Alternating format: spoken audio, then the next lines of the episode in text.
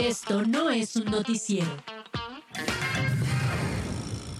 A ver, ayer hablamos con Leopoldo Maldonado, quien es el eh, director regional de Artículo 19, después de eh, este, esta entrega de The New York Times firmada por eh, dos colegas de The New York Times, entre ellos Natalie Kitroev, que es además la jefa de la corresponsalía en México regional, es la jefa del buró de The New York Times aquí en México y en la región de Centroamérica y el Caribe. Bueno, eh, hablamos de varias incidencias y de varios asuntos serios que no se quedan en incidentes, sino eh, ya en investigaciones del INAI respecto a la posición que tomó el presidente Andrés Manuel López Obrador al publicar el número telefónico de la propia jefa del buró, la reacción que tuvo frente al texto el presidente Andrés Manuel López Obrador y eh, pues está con nosotros Jesús Esquivel, que es colega que además es el que nos da luz y el que eh, con su experiencia y con todo lo que has visto, Jesús, y recorrido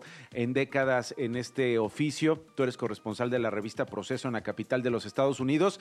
¿Cómo viste eh, eh, la parte de ah, la parte periodística de la entrega, Jesús? Me gustaría conocer tu opinión con tu experiencia, con lo que tú has reportado, con lo que tú has visto de los colegas. Esta entrega de Natalie que, y, y del otro colega que ha estado pues en el ojo del huracán en las últimas 48 eh, horas. ¿Te parece concluyente? ¿Tiene que ser concluyente? ¿Qué te parecieron eh, las fuentes? En fin, eh, la pieza en general. Jesús, bienvenido. Gracias, Nacho. Pues mira, te lo puedo decir desde mi punto de vista y conociendo el sistema judicial de los Estados Unidos un poco. Por favor. Que es, una, es un trabajo que no debería haber sido publicado con el interés de decir eh, esto es concluyente, esto se determinó porque en la juerga periodística, diríamos, publicaron una nota que no es nota, porque mismo las están matando, o sea, no, no hubo una investigación formal, se trata de declaraciones provenientes de testigos, de personajes cuya reputación siempre se debe tomar con un grano de sal, y tan es así que el propio gobierno federal de los Estados Unidos determinó no elaborar un expediente formal con ese tipo de declaraciones. Ahora bien, eso no quiere decir que no un medio de comunicación, si le da la gana publicarlo, no lo haga, pero acostumbrados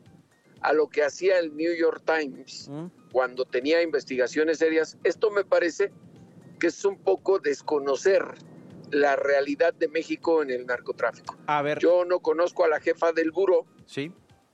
Pero me parece que ya hay pocos reporteros que llegan a México como corresponsales con un conocimiento previo de lo que es la problemática de inseguridad, de histórica, seguridad.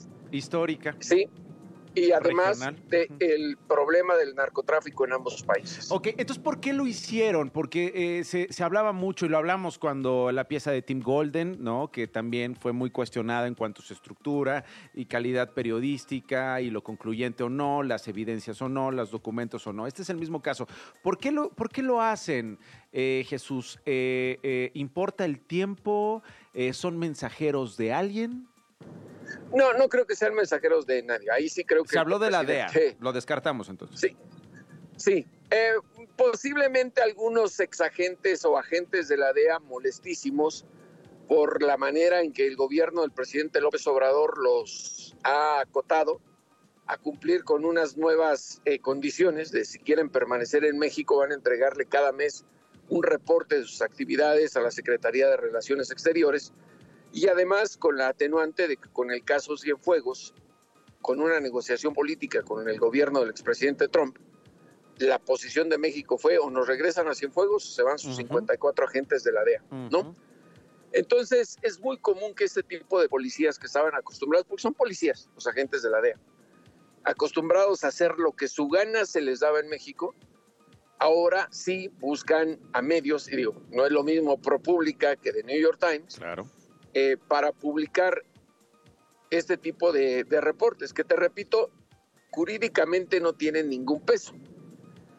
No podemos perder de vista que pues el hecho de que un ex reportero del New York Times les haya ganado una nota que no era nota. Claro, hizo- Sí, sí, sí. Se hayan Sí. ardido, como se dice en el argot, dirías, algo así Sí. como, "Ay, hay que salir, hay que salir con algo. ¿Cómo es posible que, Sí. que nosotros no tengamos nada de esto? Oye, pues tenemos Y aquí dos testigos, ah, sácalo, pero no tenemos lo que sácalo. Sí, sí, sí. Y además, eh, tampoco son ajenos a los tiempos que se están viviendo en México y a que el presidente tiene la piel muy delgadita, Claro, claro, claro. ¿no? Y estoy hablando de tiempos electorales.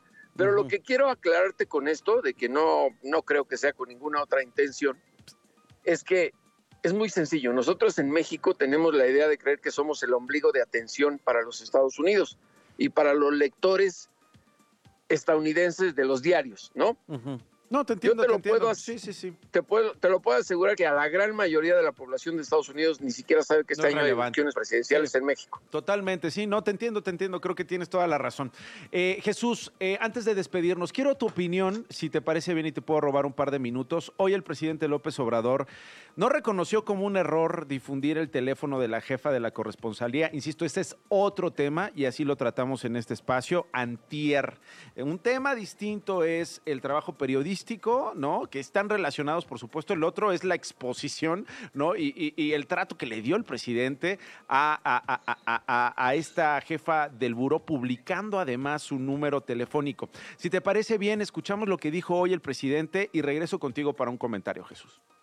Volvería a presentar un Claro, teléfono claro, privado de un, uno de Claro, nosotros. cuando se trata de un asunto en donde está de por medio la dignidad del presidente de México. ¿Y qué hacemos con la ley de transparencia, señor No, no, por encima de esa ley está la autoridad moral, la autoridad política. Y yo represento un país, que represento a un pueblo que merece respeto. E incluso lanzó esta recomendación a la periodista.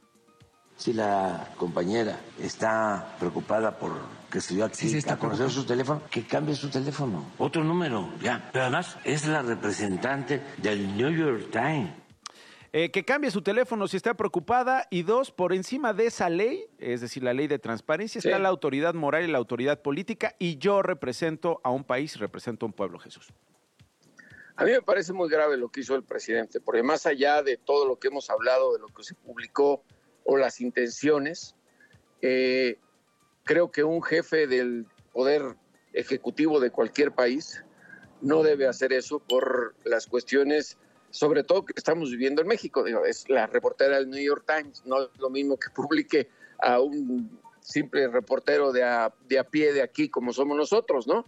Pero lo que el presidente no percibe es que el ser escarnio de él en una mañanera tiene consecuencias, por lo menos para nosotros los mexicanos.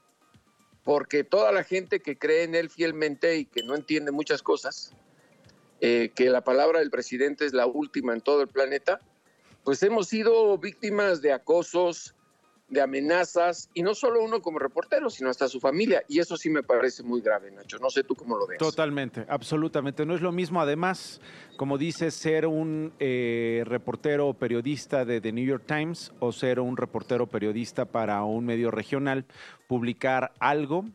Eh, exponerse de esa manera y comprometer, como dices tú, no solo la integridad de ese reportero, sino la de toda su familia por el, por el hecho de ser eh, mexicano. Absolutamente eh, de acuerdo, Jesús. Te agradezco muchísimo estos minutos, como siempre. Gracias por, eh, por guiarnos en esto, Jesús. Te mando un abrazo. Un abrazo, Nacho. Gracias a ti.